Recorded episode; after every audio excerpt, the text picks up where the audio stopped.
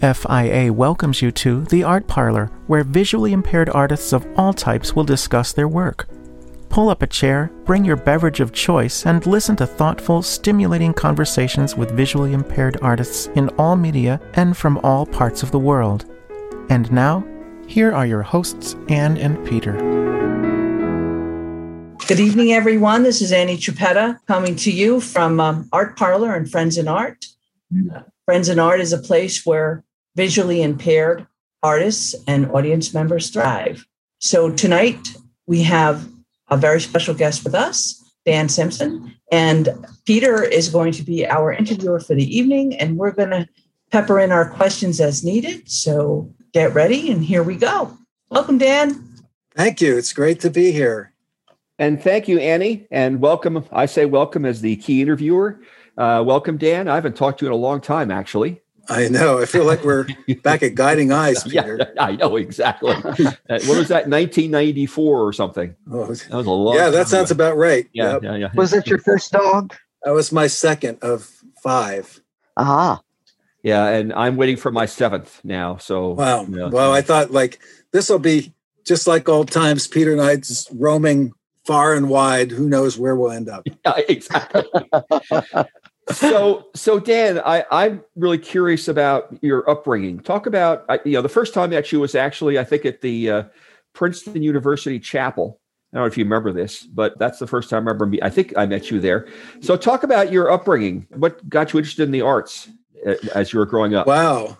Well, I've been thinking about this a bunch, and um, I started at Overbrook School for the Blind when I was four. And looking back now, I've been I've been working on a memoir, and what I realized is that a real important point was that my first grade teacher created little books of braille poems for each of us, and held just like notebook paper held together with uh, those uh, wing tip kind of fasteners. And I started wanting to create my own little books of poem, and I'd write like really simple things that tried to look like poems. And then I went on to, uh, you know, Overbrook had like a lot of the schools for the blind had an excellent music program. So I got really interested in music as I started uh, third, fourth grade, started taking piano lessons. And then that led to organ lessons. And that eventually led me to the Princeton University Chapel because I double majored in English and music, did a little bit of poetry writing back then, but I decided to focus on music and I went to Westminster Choir College to do a Oh, master's in organ performance. And that's what took me to Princeton. And from there, I had studied with a guy named Bill Hayes, who studied with the blind organist Andre Marchal, who was a French organist, lived in Paris. And so I have a, had a twin brother, Dave, who was also uh, blind and on a pretty parallel course with me. And we went to Paris in 1977, right after our graduation from Westminster, studied there for a year and came back. And then I worked as a church musician. And the, the real speed up uh, time lapse photography would be uh, I worked as a church musician, couldn't make a go of it financially. And there were real challenges with memorizing lots and lots of Mhm. music from week to week. And so, for financial and other reasons, I got into computer programming, liked a lot about it, but couldn't stand the corporate world after about 10 years and left to uh, do something equally lucrative like study poetry. And I came back, came back, I was in Baltimore, I came back to Philadelphia and um, studied, did a master's in English. And that led to teaching English in high school. And eventually I left for a sabbatical to do some writing. And I couldn't, I loved teaching, I loved my students, but I couldn't give up the writing time. And so since then, I've picked up computer jobs. So thank goodness I did a stint in programming. And uh, that's really what's kept me afloat financially. So I can write in the mornings and I work for Bard doing tech support in the afternoon. So that's the story. So let's backtrack a little bit and, and focus on some of this stuff. So Sure. that's a fascinating thing about your upbringing and taking organ lessons. And so the first time met you and Dave, I don't know if you remember this, Dan, but I was also taking organ at the time. And I didn't like playing the organ for the same reason you ended up dropping it because of the memorization piece. I just, Mhm. I, I had no interest in doing it and I was much more enjoyed doing other things. But anyway, my organist, who at the time was a teacher, who was at the time Jim Litton, well, you probably also Yeah. know, Yep. uh, he wanted me to learn the Fugue à la Gigue by Bach. I do remember this. Yes. Yes. Yep. And so you had the music. Yep. And so Jim said, "Okay, I want you to meet these organists. They're both blind, Dave and Dan Simpson." I go, "What? Why would I want to listen meet these blind organists anyway?" right. and, and anyway, so you, we all sort of met very briefly in the in the Princeton Chapel. You gave me the music. I thanked you. You played. I, I don't know whether both of you or you played something, and you guys were really good. And I thought, I'm never going to be this good. I don't want to play the organ. I want to do something else. And uh, but I did learn the la and I think I ult- ultimately returned the music back to you. Yep. Uh, I still have it. I Yeah. still have it. Um, Yeah. That was sort of the first time I remember you, and I was like totally impressed with the way you and Dave played the organ. And you know, I thought, wow, Thanks. that was sort of one of the reasons I thought, okay, I'm not going to be an organist. Whatever I end up being, I will not be an organist because because I'm just that's not Well- who I am. So I had my version of that. I'll tell you, it was really amazing to be around Andre Marchal.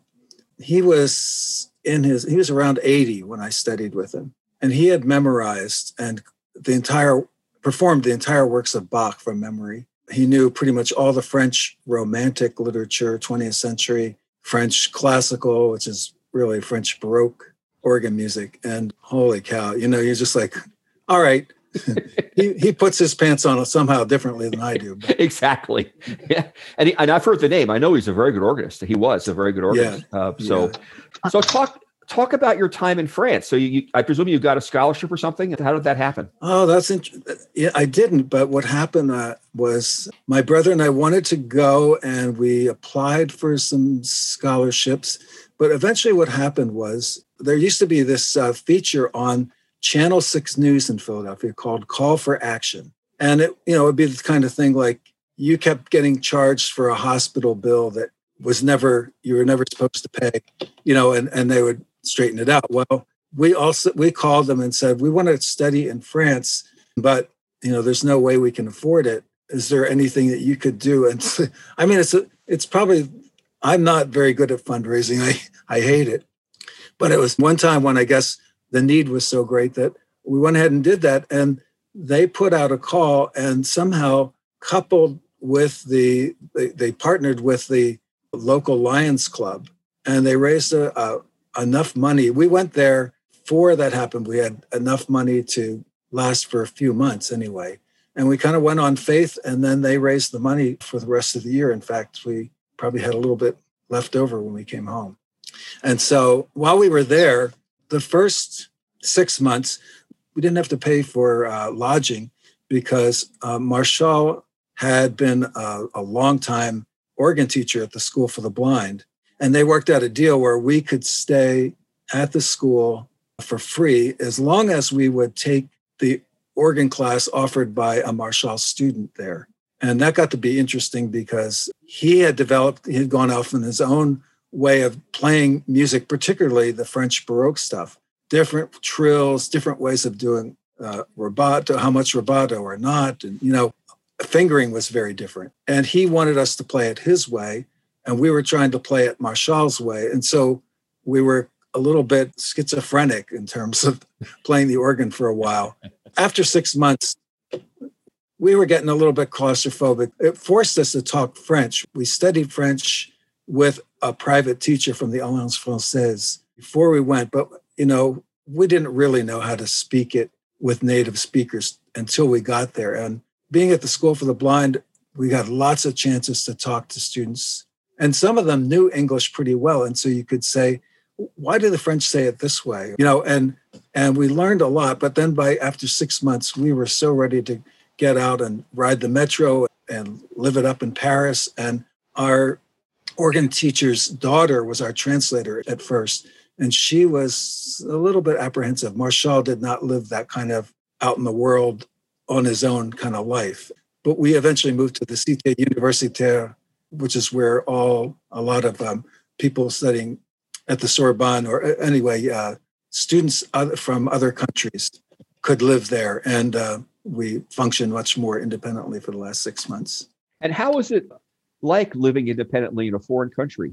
How did you how did you make those adjustments? Oh, it was cool, a little scary. I mean, fortunately, my brother and I could, you know, we were traveling together, so that really made a big difference.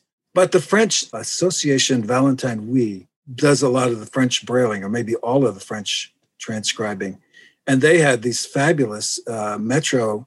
They weren't maps, but you could look up a metro line and then see all the different lines that corresponded with and at which stop, and so you could.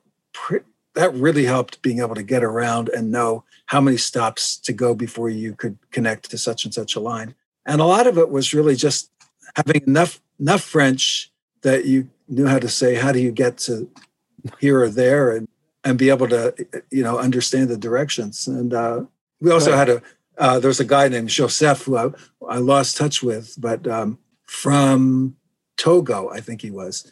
He spoke English quite well, and we would hang out a lot and talk. And then we, at first, I think we went out and traveled somewhat with him to learn the ropes, but also we had there was other American students there, and there was a, a, a woman named Pam that we were good friends with, and we would often uh, travel with her and learn different routes that way too.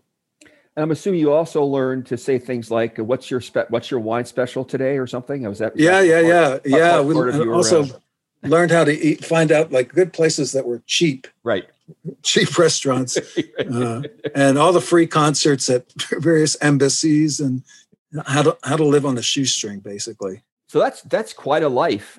So you come back to the United States. You you have some some organ under your belt. Talk about how you got your organ gigs, church church gigs. Oh wow! Well, I was kind of lucky because I naively, when I came back, I naively applied for adjunct teaching positions, hoping that maybe you know, with a master's and uh, a year of studying with a French organist, you know, somehow. But no, no, that was you had to basically have a PhD even back in '78. Wow. So I was engaged. I was no, I, I had a girlfriend who eventually became my first wife. So Dave and I went over in the beginning of '77, and then Mary came over in June, I think, of '77. We overlapped for six months, and I came home for six months. Uh, my father was dying at the time, and uh, I wanted to be, be back here with him. So then I eventually got engaged, and we started looking for church jobs together. Mary was a church music major, and somebody who was on a search committee called my brother to offer him this full-time job near Baltimore in Towson, Maryland. And he did not want to take it, and I wouldn't have been able to take it on my own either. But because I was teaming up with somebody who could, you know, sight read and do some of the choral conducting and that, that kind of stuff, we applied for it and and got it. And um, so she conducted the senior choir. So she could also conduct it from the organ some of the time, but other times I would learn the accompaniments. And I conducted the high school choir and the children's choir. And so we and we had the you know brass ensemble, and then we were in a recorder ensemble for a while. It was a it was a demanding job. I always felt under some pressure, but uh, I did that for about four years before I made the jump to programming. So you, you're learning all this new music, these choir accompaniments. How did you get that music brailled, or did you? I didn't. A lot of that stuff, my wife would record, and we would talk about the best way. Usually, it was like uh, she would record left hand and right, then right hand, then pedal Mhm. separately, and I would just uh, try to learn it by ear. You know, you were obviously incredibly busy. Actually, before I ask this next question, let's let's move forward a little bit. So you, you're sort of I don't know if burnt out is the right word, but you were under a lot of pressure doing this music stuff. What prompted you to take these? uh, How did you get into the technology business? Well, um, Dave was really my forerunner. When we came back from France, he worked in a very part time uh, but demanding job at a church near where we were living in the Philadelphia area. And eventually, he wanted to do something that was going to sustain him more financially. He went to University of Pennsylvania for their musicology doctorate program and decided after a year, as he said, I'd much rather play music than. oh, Well, I think he he liked the the musicology in terms of music history, but when you get down to like trying to date watermarks on manuscripts, he said, no, no thanks. um, so he, there was a, um, at the time was, I guess it was Bell Telephone, hadn't become Verizon yet. They were offering a computer training course. I, I might have some of the details wrong. There was a connection with Bell Telephone and a computer training course for people with disabilities. And he uh, signed up for that and got a, a good job, became a database administrator at Verizon. And that's really, you know, what kind of gave me the lead on that. So what, what year was this when you started working at, at, at Verizon? What, uh, what year was that? I started I, 19 uh, December 19th, 1983 is when okay. I started. That's when you started. And yeah. so you worked there for how long? Uh, all, uh, almost 10 years. I left I, I had a great boss. I engineered a layoff at the end of, uh, in the middle of 93, so that the first few months of my graduate program at Penn, I was getting paid unemployment. Oh, uh, well, yeah, hey. it was a good deal. So uh, you're working for 10 years mm-hmm. approximately. And in the middle of all this, a number of things happened, not the least of which is you became a charter member of Friends in Art. How do, yes. you, remember that, how do you remember that happening? Well, let's see. I think some people are really good at remembering exactly when and where conventions were, but I'm, I'm going to say around 84. It might have been in Philadelphia. Anyway, I went to the convention partially because Alexander Scourby was speaking. He wasn't there live. I think he was sick at that point. But anyway, I went and it was local. And so I went to the convention. I think I just I commuted from home for a couple of days and that got me interested. Uh, and then I, my first uh, convention to actually just go and stay was in Knoxville, whatever year that was. And I joined uh, Friends in Art. So I'm not sure if I was exactly charter, but it was pretty early on. And I loved it. I just, I remember, oh, this is, you know, this is so great. I went to the meet and greet kind of party and signed up for my first showcase. And just to be around a bunch of blind people who were doing all these interesting things and and there were trips to museums i was hooked i, I just kind of like this is really um, i had not i had not had that experience because i left the school for the blind after eighth grade and so i didn't really get to be in the high school i didn't get to be in the high school choir and you know make those trips to other schools for the blind to perform together so this was really uh, my first experience of being around a lot of other blind artists and musicians. So I I didn't really engage in Friends in Art until the until the early '90s, really. Uh, but mm-hmm. uh, the rumor has it that you and Dave did uh, at least one and maybe several sort of four-hand piano arrangements of various things, uh, which people the still rumors, talk about. Is that wow? the rumors are true. the rumors are true. You both did that on a regular basis, as I remember, right? We did. Yeah, actually, it was. Um, we. Uh, I'll tell you a, a, quick story, but it's a. I, I think it's a pretty amazing story in some ways. My dad didn't make a lot of money. He was trying to find a way. We started uh, piano lessons, and he wanted to find a, a piano for us. And neighbors had an old player piano and uh, they didn't want it anymore. And so they sold it to him with all the piano rolls for I don't know, something I think ten dollars, something like that. And they basically rolled it down the sidewalk and somehow got it into our house, only to discover that the player mechanism didn't work. And we had a piano tuner come look at it, and the guy said, uh, "It's irreparable. You might as well take it apart, get it out of there." And we looked and looked for. My brother says we, he we, we looked and looked for like what what was wrong like was there a hole in the bellows and we couldn't find anything and so my brother eventually told me later he poked a hole in one of the bellows just so my dad would know you know we were justified in taking it apart later another tuner said they probably could have fixed it. But the reason that i tell you that story is because i don't know whether i would have played the piano so much if i hadn't had to. And because mm-hmm. and then we both wanted to play at the same time and they just said well why don't, one sit on one end of the bench the other sit on the other? And i always did the secundo part and Dave the, the primo. And um, you know when we went to high school to public school that became kind of our avenue in like we were we were really trying to do everything and fit in and it, it was it was challenging but i really felt like we had our breakthrough when we played our first assembly, and uh, people, you know, knew that we could we could really do this. Yeah, I'm glad you you shared that story because one of because I also uh, was was uh, was mainstreamed in high school. Actually, I was mainstreamed throughout my entire education, and what really saved me was uh, my percussion playing. Mm-hmm. You know, people knew who I was as that that guy with the drumsticks. Yeah, it, re- it really got me into a, a number of things that I wouldn't have gotten into otherwise. And you know, it was, it was that one skill that really helped me integrate into the quote unquote sighted community, if you will, or as I call them, light dependent community. The light So, dep- uh, yeah, yeah, yeah. So, um, uh, yeah, I think that's really, really true. And you're playing, you know, playing music that they can relate to, It's suddenly Exact- you're exactly. relatable. Yeah, exactly. No, I think that's really true.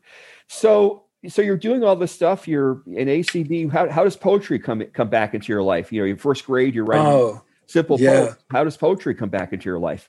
I guess it really the big the turning point was I had a couple good English teachers, but I also had a couple bad ones, you know, who were really critical or sarcastic or whatever.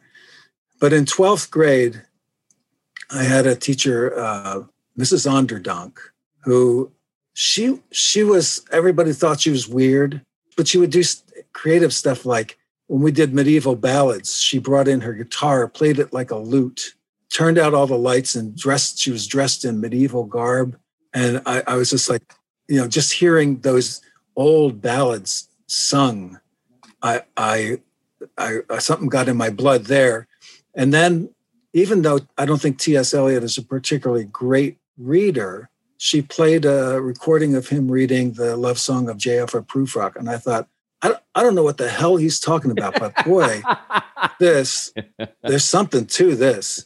And I, I you know i think that's really what what hooked me and she was a really good teacher too in talking about all right well, okay this poem or, or i remember we did uh, portrait of the artist as a young man and i we said boy I wonder, we're in chapter two and and we, we're just totally lost and she's like keep reading just keep reading and i think similar approach to being patient in penetrating a poem and what it's about and I think really uh, all that year was was really crucial. So then I, you know, then I went to Muhlenberg College and started studying English lit. I wanted to be an English major, and then started writing. I, I wrote some really horrible poems, like everybody probably does in high school, and I got some in college that were good enough to make it into the school literary magazine, and uh, so that was my first taste. But I dropped it basically when I started studying music. And it wasn't until, say, ni- 1990, 91, something like that, I was really kind of wearing out on the corporate life. I felt spiritually really dry. Mm-hmm. Uh, so, I, and just casting about for something to liven up my life. I took a fiction writing class, uh, one of those sort of free or very inexpensive continuing education classes. I think first at Towson State and then uh, Johns Hopkins University had some really good courses like that. I took a couple poetry courses, and that's when I got hooked. And I was like, I want to put myself in a place where the thing I'm supposed to do when I get up in the morning is read and write poetry. And that's when I decided to go to graduate school. So you so you started graduate school in what 93 93. 93. So Mhm. when you when when you and I met at Guide Dog School in 94, I think it was the summer of 94. Uh, yep. Uh, that's what I remember because that's when my career was taking off. Um, you were I, I didn't know this about you at the time, but you were you were seriously into poetry. I was, yeah, I was just really getting, really getting going at that point. So you uh, you went to UPenn, is that did I hear that right? To, to Yes. creative writing program. So how was that? How was that? Uh, how how, how Oh, going from the corporate world back to the academic academic world, and how how do the accommodations change? You know, between you Wow. know, of between college and Yeah. graduate. yeah, yeah, Yeah. yeah. Let's see. Well, there was a, you know, when I was in college, we, there was no such thing as a coordinator of service for, for students with disabilities. But when I went to Penn, there was a, a woman there named Alice Noggle who was really dedicated and good at it. So I, I had plenty of readers, and I also I was able to get some since I was doing literature. I could get standard works of literature from the library Right. uh, for the blind. So uh, a combination of those really got me through. It was challenging. It was very, I mean, uh, there were weeks when, you know, I was taking, uh, I actually ended up dropping a Victorian lit course because I was also taking uh, lit course, fiction course, a romantic poetry course. And then, anyway, you know, you could you could end up eas- easily reading 15 to 1800 pages in a week. Yeah.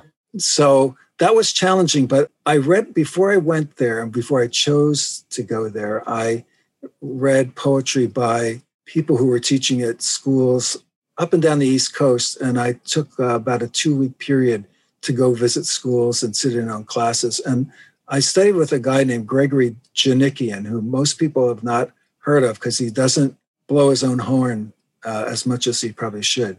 But he's a fabulous poet, and I also he's just a fabulous person. And I went there really to study with him. It, so it was, wonderful. This is a Penn, right? This, this is a, Penn. yeah. This is a Penn. Yeah, they didn't actually have a they had an undergraduate creative writing program, but not graduate because hey, it's an Ivy League school, yeah. and we don't fart around with that. We're we, we yeah, we don't. We're do too academic. Things. No, no, yeah. we don't do such things. Yeah, no, I I get it. So yep. so you, so so did you, did you get your master's? I did. I got a master's in English. Okay. And I kind of then I got I fascinated with how do you turn high school students on, and particularly students from places where there's a lot of poverty, and maybe sure. yeah, not not a lot of you know.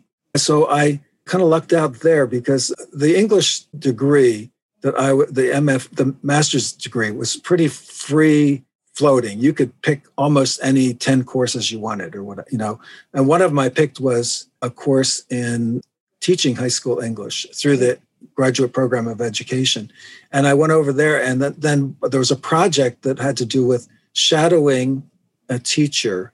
And I didn't know a lot of the a lot of people in the class were already doing student teaching, but I wasn't. And so and the class was taught by a graduate assistant who knew this fabulous English teacher in the Philadelphia school system at Central High School, which is a, a magnet school in Philly.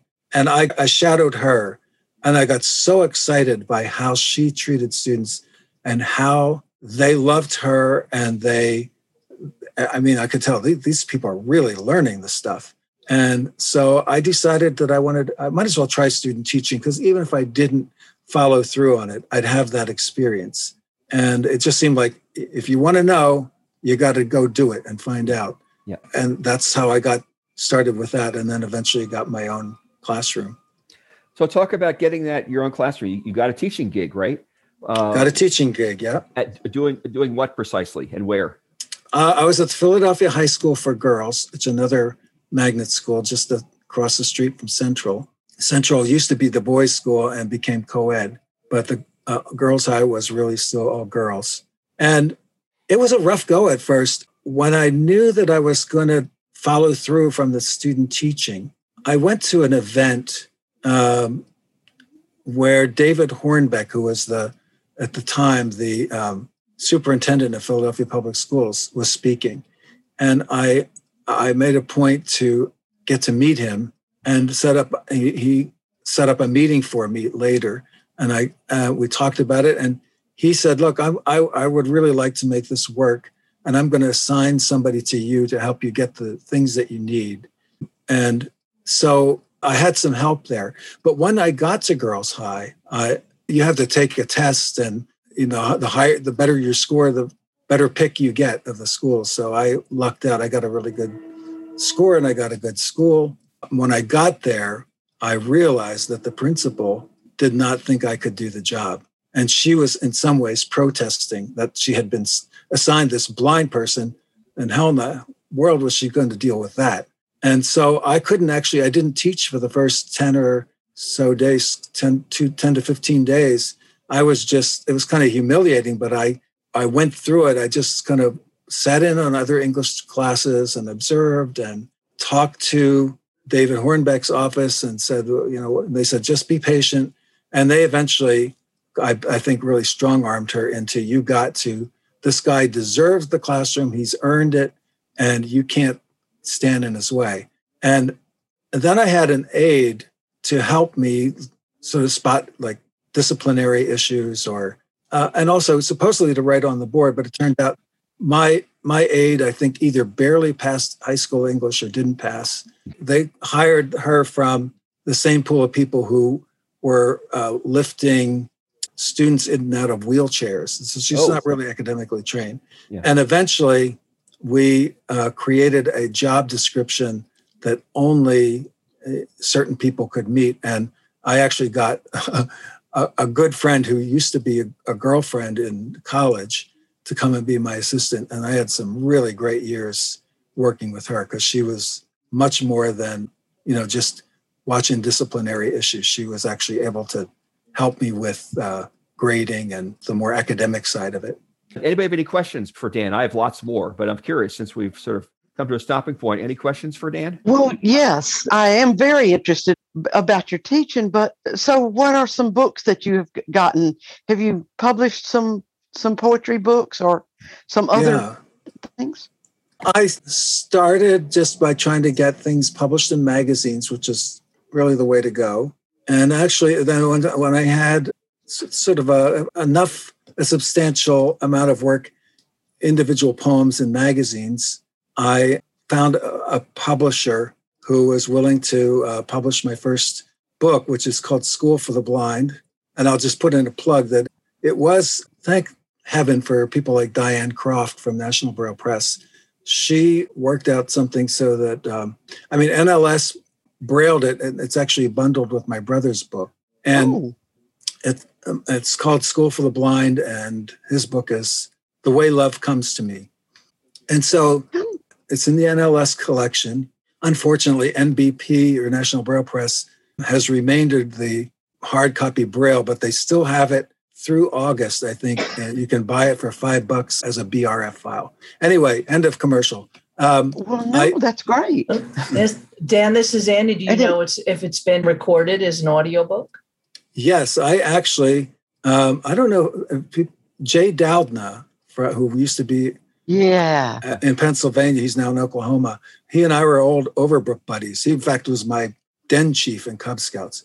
But anyway, I went down there I guess it would have been the summer of 2019, I think. Um, anyway, I went to his place and recorded it.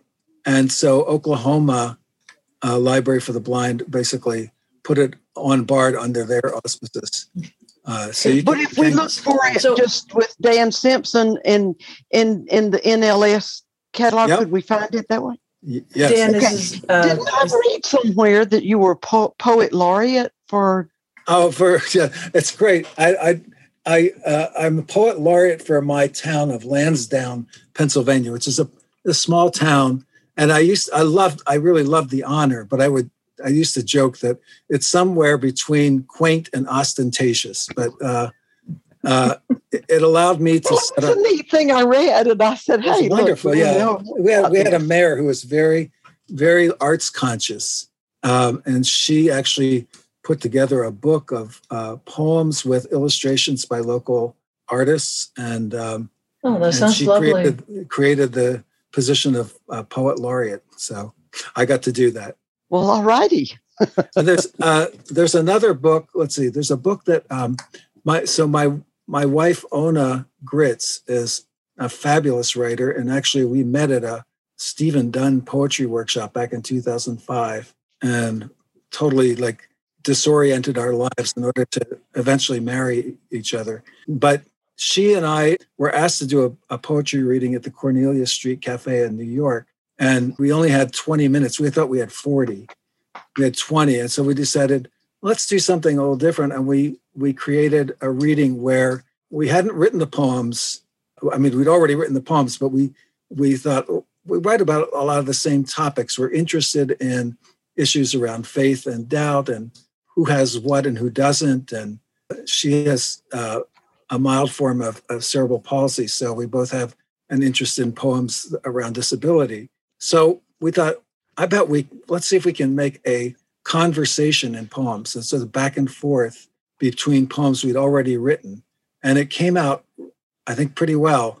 And, and uh, so people said that ought to be a book. And so we expanded it and we created a book called Border Songs a conversation in poems. And since then, we've edited an anthology, and I've just finished putting together a new book of poems, which is going to be called Inside the Invisible, and starting to send it out to publishers. So uh, wish me luck.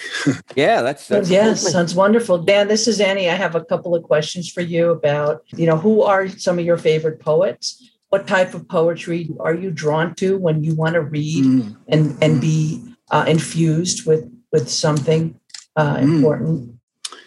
That's a great question. And it's a little bit like music; it can change from day to day. Uh-huh. Sure. but uh, you know, I love. I one of the reasons we ended up at Stephen Dunn's workshop is that I, we both absolutely love his work. I, I would say his what I like about his work is he talks about he writes a line and then he asks himself, "Do you really believe that?" And then he'll write a line that may qualify or contradict it, and then say, uh, "Do you believe that?" So the poem kind of works its way down the page in this kind of thinking out process. And he's got a lot of heart too. I do like, and uh, I mentioned Greg Djanikian, Gregory Djanikian, my teacher at Penn. Unfortunately, all of his books, none of his books are in Braille or recorded form. But Mary Oliver, I love her work. Ah. Uh, I, don't, I, don't, think of oh, myself man, yeah. as a as a natural a naturalist or a nature kind of poet, but she sure is, and I, I love her work. When I was studying English, particularly at Penn, but it was also true at Muhlenberg, I think John Donne actually uh, got me really intrigued because of these metaphysical conceits and the the way you know you have to sort of there's a there's a higher wire act of like how do you keep expanding this metaphor um, and making it making it work? So i still i'm still a, a john donne fan. I'm sure i'm going to miss other people, but th- those are some that come to mind first. Thank so, you for answering. Yeah. Uh, and I have one more thing. What actually, this is just a comment. I will, at some point, probably would like to contact you to get a little bit of a bibliography of your oh, work and your wife's work and your brother's work. I would love to share that with the. Oh, that'd be listeners. good if you put that on our yeah. list, Annie. Mm-hmm. Yeah, I would. Sure. I would love to do that. Yeah, All right. Cool. Great. Thank you. Yeah. Yeah. I just, if I can say something, Peter. Um, yeah, please. Because I think this is something that is really an FIA kind of concern, maybe. I don't say this with any foreknowledge of, of what people are going to do or organizations are going to do. But I see that National Braille Press, I think, is really, it's not lucrative for them to, to Braille poetry. And, mm. and I see that more and more of us are going to there, there are good reasons to go to electronic braille readers. But poetry is not workable not so workable in a you can't you can't really feel the shape of a poem. You can't you can't take in the whole page. Yeah it's true. And, so one of my concerns is that we i'm i think i'm going to be on a campaign to try to get library of congress and uh, whoever else i can talk to about it that if if other hard copy braille goes by the wayside, that things like poetry, just like say foreign languages or math, you you know, there's certain things that just belong in our native literacy form, and I I'm so I'm uh, that's my uh, platform right now to, to really we shouldn't have to have either or. We should have, be able to choose inappropriate it should be a particular choice. settings, as practical as braille displays are, and how much you can cram into a place. Still, we need our braille. Yeah, I really feel that yes. way, especially for me for poetry. Right. Well, and of course, Hi, Dan. This is Mike Mandel. Greetings. Hi, Mike. Uh, Friends in Art has an advocacy committee, and perhaps this is something where we could learn from you and also lend a hand. So, uh, you know, contact me or contact one of the group. Uh, perhaps we can talk further. Yeah, I love that idea, Mike. And um, I'm hoping to be. I've been, you know, since I stopped being working for a corporation, and I have had to pay for my own conventions. I didn't travel as much, but uh, but now that Zoom works really well, so I'm hoping to be more involved this summer. Yeah, and, yeah. Uh, yeah. So I, I, just want to make a comment to everything that's been said. I agree with everything you've said, but there's a deeper issue involved, which is that fewer and fewer people are learning to read Braille in the first place. Yeah. So um, uh, I I just hope that I mean that to me is is the is like the the issue number one that we really yeah. want to in, increase Braille literacy. so we, especially for poetry. I mean, you're right. I hadn't thought about it that, but you're right. You know, it's much harder to read poetry on a uh, on a braille display than than in hard copy. It, it's a right. And, uh, and, and, go ahead. I'm sorry. Go ahead. Oh, uh, Zanny, I have something to add. I am a late life vision loss person, so I didn't really learn braille well. I did learn grade one braille, and I can read. I can read some, and I read slowly, and mm-hmm. whatever. Um, you know. So, but for me, having my poetry in hard copy braille even though i'm not a braille reader per se just it added some extra context to myself in terms of being an author you know? It's yeah. it was important to me you know I, and i know it's important to other authors with disabilities that we have accessibility you know built into all our stuff. So i mean i have my braille copy of my of my book of my poetry and i love it. And sometimes yeah. i i just kind of take it out and just just oh, I, I don't yeah. you know it, it's just and, and, it's just and, it's a way to you know yeah, yeah. yeah. So. yep absolutely so, so I, I, want to go back uh, to your teaching days and i'm really curious presumably these uh, your students are writing poetry for with you and for you and all those things and you were looking at it and reacting to it i, I mm-hmm. that's is that a fair assessment okay. yeah yep. so how did do it how did sort of reading uh, young people's poetry and, and giving feedback inf- influence the way you wrote poetry? That's a good question. I mean, I taught a poetry class, so it was probably more about reading than writing, although we did write and like if you read, uh, we used some of the poems we read as prompts for something to write. And my approach, well, there's a great saying by Marvin Bell, the poet, who said, The world has never been harmed by bad poetry.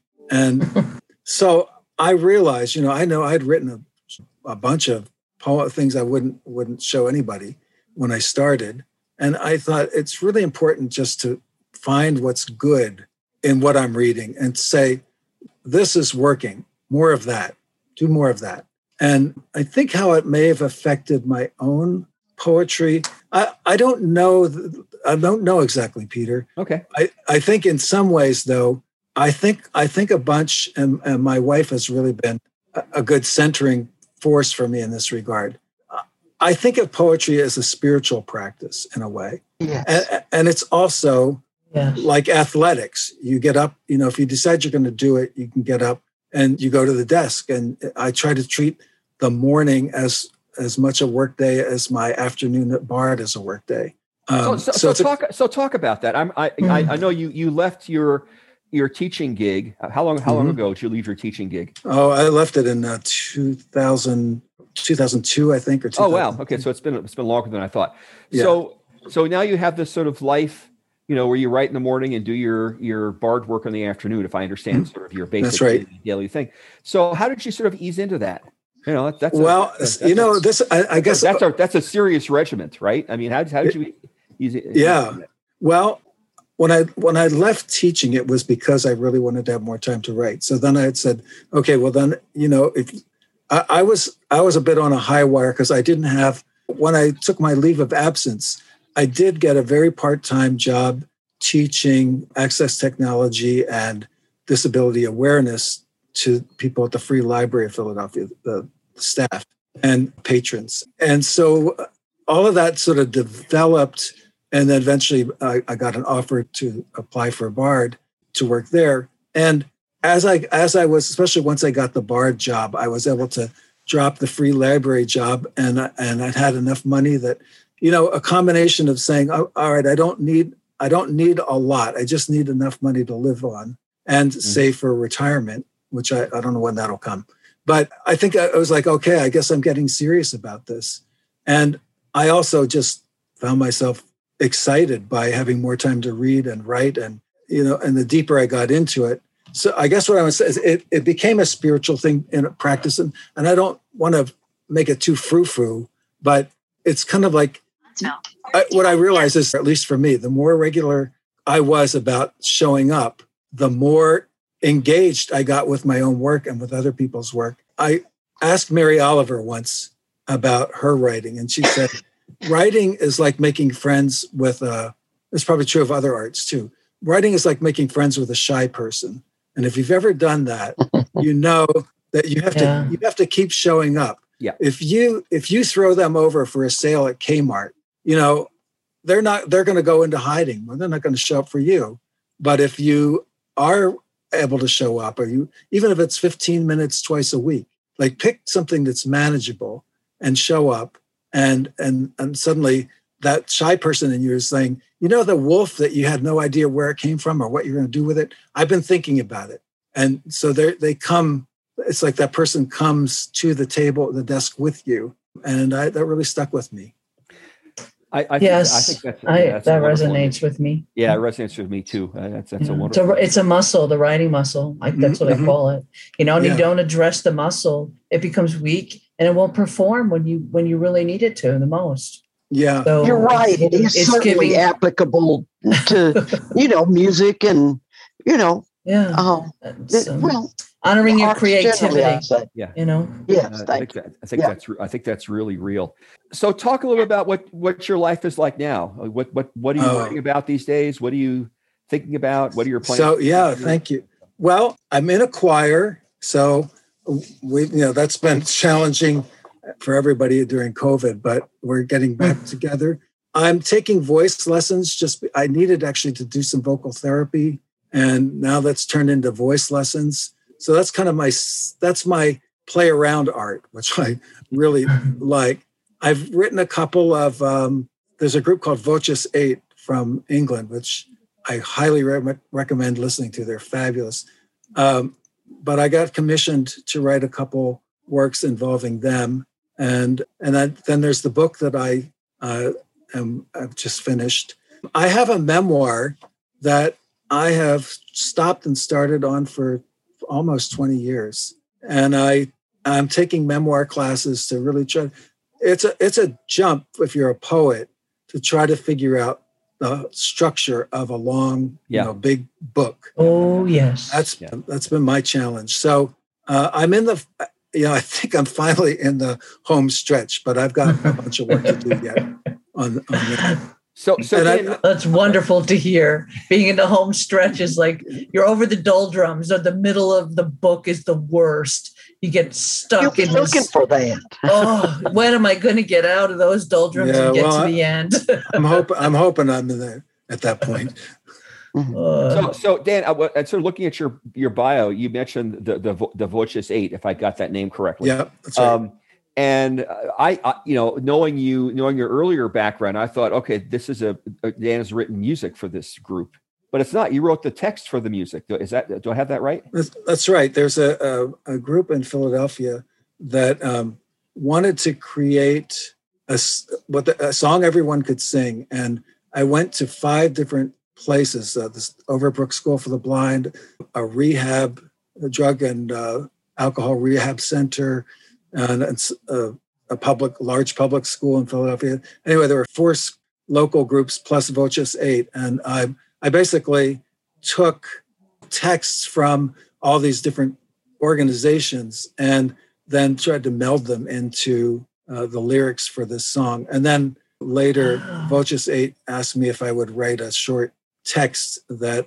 one of their members, Paul Smith, who's a composer, could could set. So that's so how how was that for you? Uh, I know we're running out of time, Annie, but how how was that yeah. for you? Because because because you you're sort of migrated from musician to poet.